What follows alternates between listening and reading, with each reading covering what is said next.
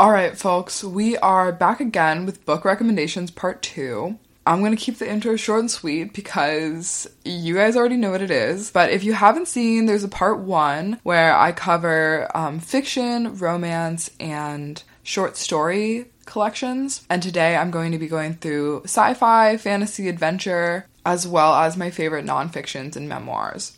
This is a mix of my all time favorites and just some books I've read recently that I really liked. Um, hoping to kickstart y'all out of a reading slump if that's what you're in. So let's get it going. Hey everyone, this is Editing Camellia. If you notice that my voice kind of changes midway through this and then changes back, that is because I did get sick midway through recording this episode. So, yeah, if you notice that I sound really sick and a little out of it, um, that's because I was sick and out of it.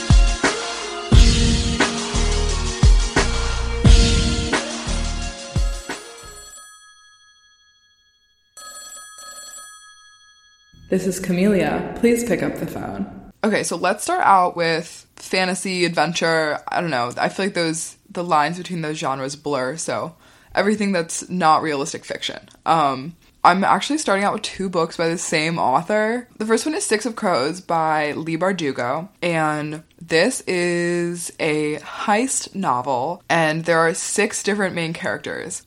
I just love everything about this book. It's so fun and just like enthralling. I love the fact that there are six main characters and they're all so different and so fully fleshed out and like so interesting as people.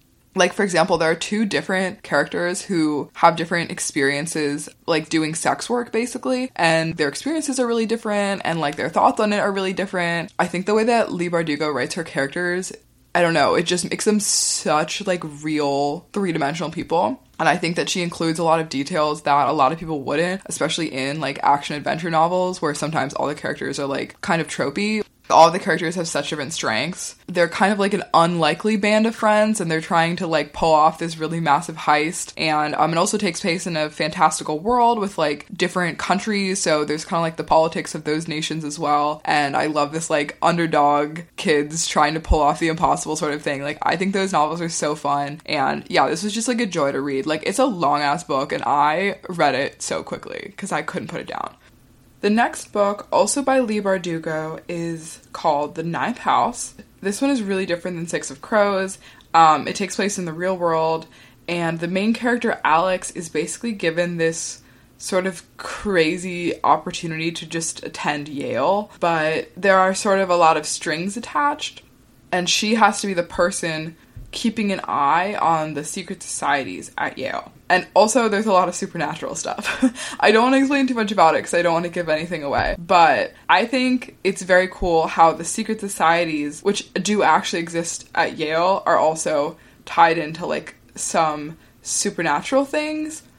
I feel like I'm not even doing this justice, but it's it's just cool. I find secret societies really cool. I think it's an interesting way to have sort of like a paranormal mystery and um and you know it i will say though it's a book that really like builds like i found it a little slow in the start because i guess like not slow but hard to get into because they don't really tell you what's going on. They just throw you into the middle of the action. And i was like i don't know who this chick is. Like i don't know what's happening. I don't know why i should care. Um and then they slowly unravel like what's going on, what's happened. They show you pieces of the past that we've missed from earlier in the school year and like this girl's life before she came to Yale. So I'd say it takes a few chapters to get like really enthralled because it can just be like a lot of info at the beginning, but then once you're in, you're so in it and then having to like slowly find out what's previously happened and try to put it all together is so crazy. And yeah, this is a more like Six of Crows is a little more young adult, where there are like adult themes, but they're not really talked about. But this one is definitely more of a adult novel where like more serious things are discussed. But no one listens to my podcast who's like a child, so it's fine. But I guess I just meant it's slightly like darker in themes and stuff. Um, and what's funny is that Leigh Bardugo actually has a third series of books, The Shadow and Bone and that series. And honestly, I would not recommend them. Um, other people might have other experiences, but I loved these two series that I just mentioned so, so much. And I read the entire Shadow and Bone trilogy because I was just waiting for it to get good. and I didn't like it one bit, not at all. so I I don't I don't really know where that came from, but um, if you and I have similar tastes, then you might feel similarly. Okay, the next book on the list is Bunny by Mona Awad. Now, this is for sure the most bonkers crazy book I have read in a while, but it's still fantastic, even though it kind of makes you feel like you are actively taking drugs the entire time. The premise of the book is that the main character goes to like this super small um, private graduate school program that's very selective and very, very renowned. And she's a writer. And so in her program, it's her and then this other group of four young women who are like basically culty in their friendship. Like they're all obsessed with each other. They all have these nicknames for each other. They do everything together. They have a million inside jokes and they like don't really interact with anyone else. Uh, the main character Samantha is like definitely on the outs from them so then like she sort of gets a chance to get to know them more but samantha also already has a friend who kind of like helps her embrace being a little more counterculture and not fitting in and then she has to kind of like struggle between those friendships. But the book is very different than that like basic plot. Like it's very trippy and things sort of shift throughout it. Like there are different almost phases in the book as Samantha's decisions change, where like her mental state is changing and the writing style is different, and like different themes are present in the book. And the book is honestly really centered around all of these women Samantha, these four other girls, and Samantha's best friend. So it's such an interesting look at femininity and the way that like we view traditionally feminine or like girly girl things it's another example of kind of a magical realism book where all of these crazy things happen, but they're sort of acknowledged as crazy, but not really, and they're never really explained. That's pretty much all I can say. I don't know if I've done this any justice at all. It is very confusing and weird, so definitely don't read it if you want something that reads like narrative fiction. If you're ready to have something that is not like any book you've ever read ever, then I think you will really like this. Alright, the next book I'm recommending is a fantasy mystery called Magic for Liars by Sarah Gailey. I was really intrigued to read this book by its premise. The basic concept is Ivy is the main character and she is a private investigator, just like living her normal life. She has a twin sister who's like magical and went to like a Hogwarts style magical school when they were children, and so they've been like pretty estranged. And I just think that's such an interesting concept because I feel like that's how we all feel about Harry Potter. Like, it's like, damn, imagine if something this amazing existed and then you had to just like go back to your random public school. and that's kind of Ivy's life and she gets hired to investigate a mystery at the magical school. My favorite things about this book are Ivy's detective ability. I feel like too often in these stories that have detectives, these Sherlock Holmes style characters are somehow like almost mm, supernaturally gifted at figuring things out and they're like their mind is is amazing and spectacular and they're like putting together all these things that no one else could have seen and it's like that's not Ivy. Ivy's just good with people. And like that's really what a lot of detective work is. Like and she actually like we're obviously in her perspective so we can hear her thinking and her putting together things in ways that actually make sense. Like she's reading people's body language and like understanding their tone to get at like whether they may be hiding something or like what the dynamics in like friend groups are and things. And she's also skilled enough herself socially to kind of like use that back at people. Like she adjusts how she presents herself to give off a certain impression. And I think that's really clever and made me actually believe her as a detective and yeah, the also the fact that there is a magic school school, but it's not like so sort of fancy like everything works out for you like Hogwarts. It's kind of like like her and her sister like leave the magical school at one point and then like go into town and like get drunk at a dive bar. So it's it's not like um like the real world is still very much there and all of these like sort of human social dynamics are like honestly more important than the magic because it's like this is a school for teenagers, so above all else, they're just gonna be teenagers. Was this the greatest mystery I've ever read? No. Like the the plot is good, but it's not like so enthralling. You'll be on the edge of your seat the whole time. But I like the characters and I like the fact that it's a magical mystery and I feel like um this is a good pick for the jaded Harry Potter crew. It's not too, um, you know, intense, but it's not too like light and fluffy either. It's a nice middle.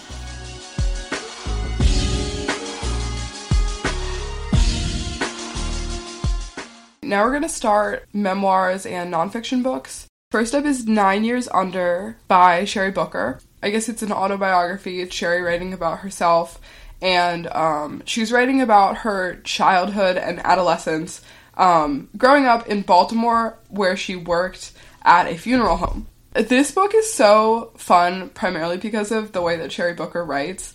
Um, it, there are a lot of heavy topics in it because it's sort of her as a child coming to understand death first through the deaths um, in her family and then through working in this funeral home. And through the funeral home she gets a much clearer picture of what death looks like in her broader community.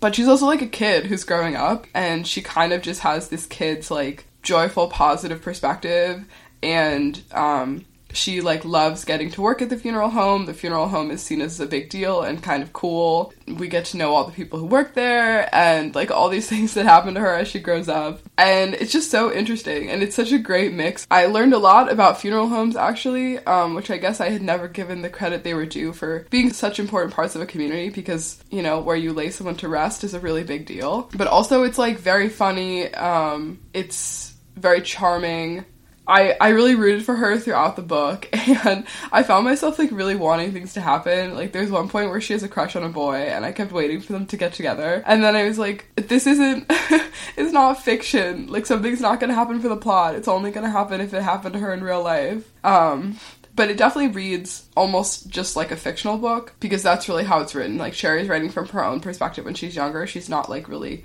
commenting on it as as an adult woman. The next book I'm talking about is also a memoir. It is Between the World and Me by Ta-Nehisi Coates. And this book is so beautiful and so profound. Um, on the front, I own a physical copy of this, and on the front, um, there's a quote from Toni Morrison where she's saying, This is required reading. And honestly, could not agree more. Like, that is the perfect way to say it. If I could make everyone in my life read certain books, this would definitely be one of the ones that I would choose. Ta-Nehisi Coates is basically writing a memoir about his life up to where he is now. The entire thing is framed as a letter to his son, um, and he takes you through his own experiences as a child and teenager up through being an adult. And he talks about a lot of things. Um, he it's mostly about race, America, and obviously like a lot of history and just societal issues in general are tied into that. But um, because he writes about his growing up, it's like you get to see how he comes to his own understandings of how the world works and how power in the world works through his life experiences. The thing I'll really say about this book is that I have never seen an author who is more gifted at bringing you into their worldview than Ta-Nehisi Coates. Like, when I put down this book, I was like, I kind of am him. Like, he takes you so completely into his perspective that I finished this book and felt very changed. Like, I felt like I had gained genuinely a deeper understanding and a deeper empathy for the world because it it made me very viscerally get outside of myself in a way that I think that not a lot of authors are able to do. So yeah, I love everything he does, um, but I love this book particularly Next is I don't know um, if it really is classified as a biography or just a book about history, but either way, it's nonfiction. And um, this is Cleopatra by Stacy Schiff. Obviously, this is a book about Cleopatra's life. So, Stacy Schiff is a historian and this book was actually not what I expected. I picked it up because I thought it would be like sort of a fun book, like those books that are factual and take you through a historical figure's life, but do so in sort of like a fun way that kind of feels like you're reading fiction. And I will say that's not what this book is. Like, it's very academic, and the writing style is sort of more serious and more like higher level. Like I take I took breaks when I was reading this because just like there's like citations on everything and it's just like a little more dense than it is a light read. I was really compelled to read it because of actually there's like an introductory chapter where the author explains how she'll be approaching Cleopatra and like what sort of her take is on Cleopatra's life in the way that we talk about her. And it was really interesting because it really unpacked a lot of things that I hear all the time. And the author was like, you know, we we talk about Cleopatra like she's seduced all of these men across Europe to gain her power and she used her body and whatever, her sensuality. And she was like, well, first of all, that's not true at all because she was like a young girl. And also, that's not even what historians like that's not what other people at the time said about her. She wasn't known for being like the most beautiful woman in the world. She was known for being like extremely smart funny and witty. And you know like all of these people were compelled by her because she was a compelling charismatic young woman like Cleopatra is remembered for like her eyeliner more than she is for her political savvy, even though at the time she was known for being incredibly intelligent, like a great military leader, very involved in politics. She was the first person in her family to make it past the age of like 15. like, um, crazy stuff like that. And so that really made me a lot more curious to learn more about Cleopatra, especially since so much of the way we talk about her, kind of like how we talk about Marilyn Monroe, I did find the book really interesting. Not to mention it won a Pulitzer, so clearly a lot of other people thought that too. But the final book I'm recommending is also a biography, kind of. God, why am I so bad at explaining books? How do people do this for a living? The last book I'm recommending is called Go Ahead in the Rain Notes to a Tribe Called Quest by Hanif Abdurraqib. He is a poet and author who writes about the history and legacy of a tribe called Quest. The reason why I hate to really call it a biography is because he also sort of talks about the evolution of a tribe called Quest by talking about some of his own experiences at the time as well. Like he'll talk about um, memories from his different ages when different things came out, or like what music meant to like him and his friends at the time, and like some of the broader impact of Tribe's work. Hanif Abdurraqib, like I said, is a poet also, and he's just a beautiful writer. His use of words is just fantastic. It's so pretty and enjoyable to read. So, um, this book is also a very nice just experience to read. And it's a pretty short book, if that makes a difference to you. I think the way that he writes makes everything seem very, like, kind of romantic and nostalgic which is a really wonderful way to pay a tribute to a group that like was and still is very important to a lot of people. You've reached the voicemail of Camellia. Please hang up and dial again.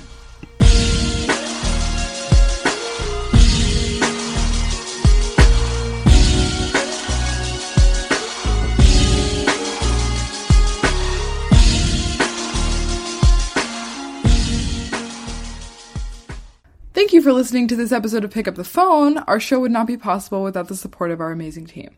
Our executive producer is Camelia Pastor. Our audio editor is Camelia Pastor. Our graphic designer is Camelia Pastor. Our marketing team, Camelia and Pastor.